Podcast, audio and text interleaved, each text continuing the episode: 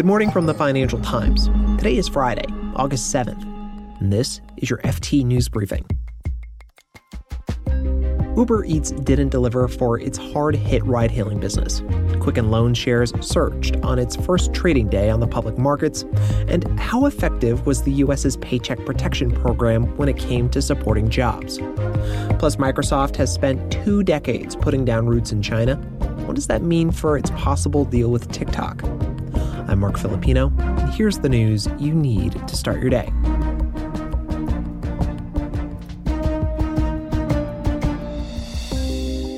Yesterday, we told you about some businesses benefiting from the coronavirus pandemic. Uber, it turns out, has been finding that it cuts both ways. Uber Eats, its food delivery service, had a 103% revenue jump year over year to a little more than a billion dollars. But that wasn't enough to offset its more famous ride hailing business. That fell by 75% globally. Despite that, Uber's overall revenues beat Wall Street expectations, but the company's share price was down as much as 4% in after hours trading yesterday.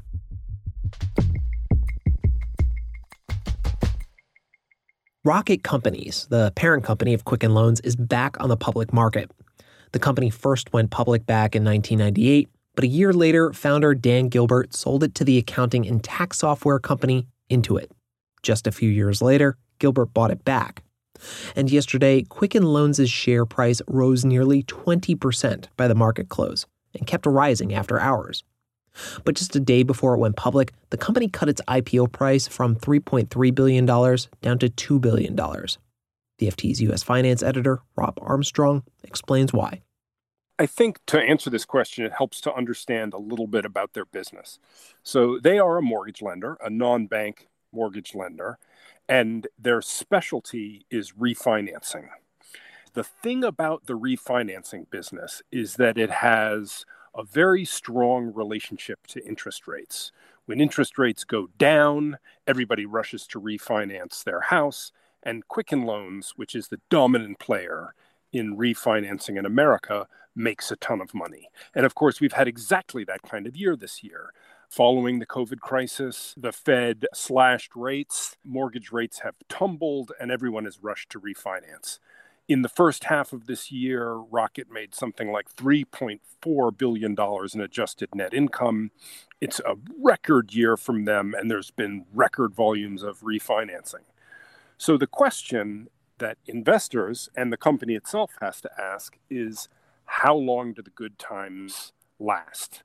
So, the loan refinancing business, you make a ton of money as long as rates fall, but how long can they fall? What happens next year? It's hard to say. So, while the company's going great gangbusters right now, from what I hear, there was some nervousness about the potential volatility of earnings among investors and the company going into the IPO.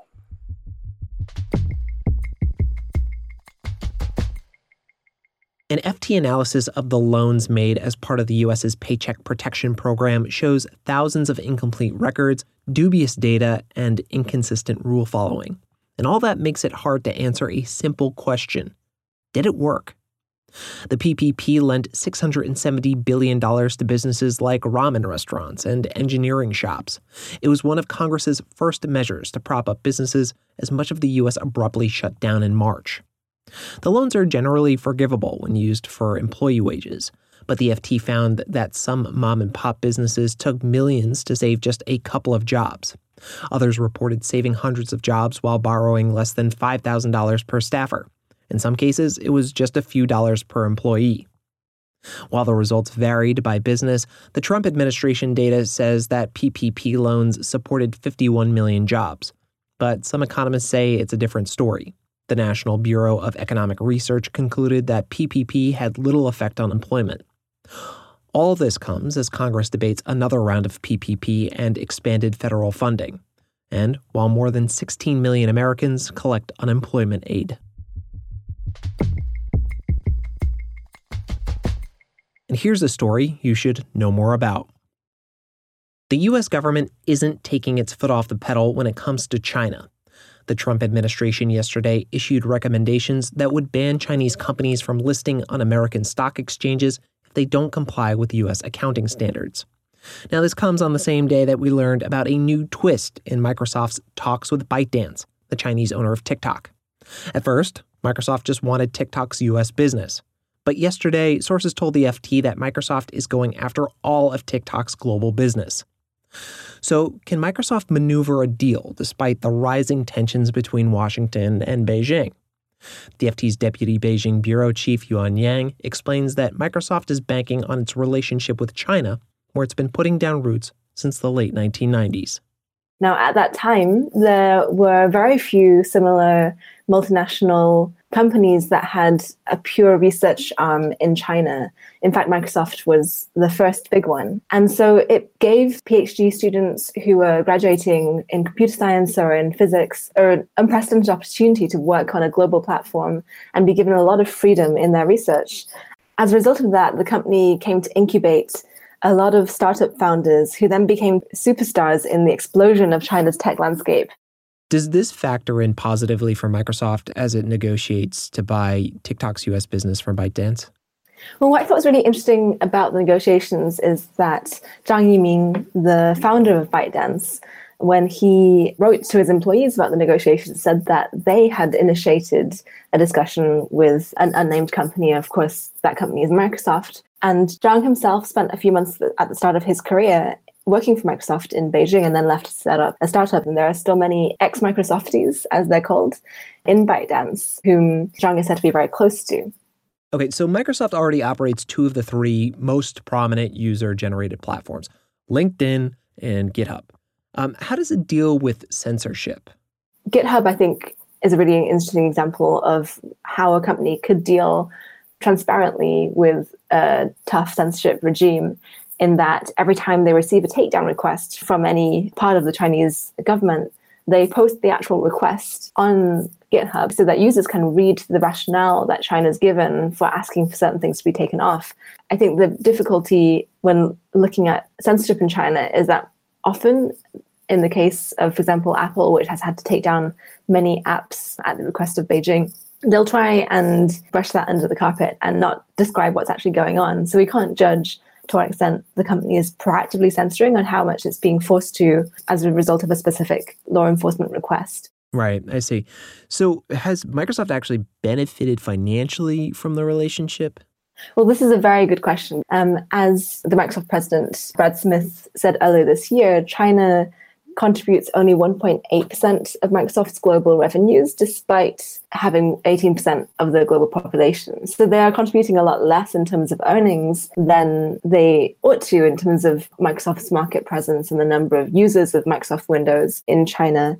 All this investment and all these relationships and all the soft power that it has in the China tech scene has proved to have intangible benefits, including a lot of basic research that was done with China's top tech talent. And if you think about the way that Microsoft was hiring in the 90s and 2000s, and to some extent even now, having your pick of the best PhD students in the whole of China meant that they really got the cream of the crop for basic research.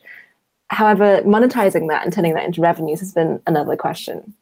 So I'm curious, Yuan, do you think that Microsoft's relationship with China will eventually pay off? Think this is a really difficult question to answer. If there is a general tendency in China to try to substitute foreign technology with Chinese technology, Microsoft has already been one of the victims of that. Unless there is something that Microsoft can offer um, that's very, very difficult for Chinese vendors to substitute away from, then it's going to be difficult for them to stay ahead of the competition in China. You can read more on all of these stories at FT.com. This has been your daily FT News Briefing. Make sure you check back next week for the latest business news.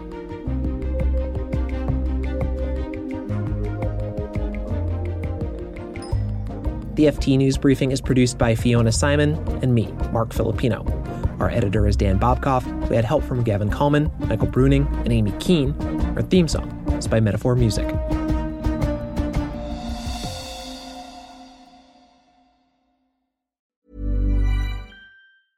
Planning for your next trip? Elevate your travel style with Quince. Quince has all the jet setting essentials you'll want for your next getaway, like European linen, premium luggage options, buttery soft Italian leather bags, and so much more. And is all priced at 50 to 80% less than similar brands. Plus, Quince only works with factories that use safe and ethical manufacturing practices.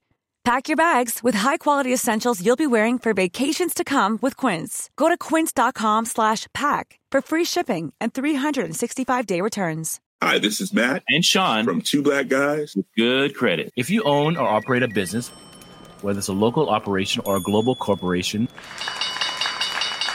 partnering with Bank of America could be your smartest move. By teaming with Bank of America, you'll enjoy exclusive digital tools, award winning insights, and business solutions so powerful you'll make every move matter. Position your business to capitalize on opportunity in a moment's notice. Visit bankofamerica.com slash banking for business to learn more. What would you like the power to do? Bank of America, N.A., copyright 2024.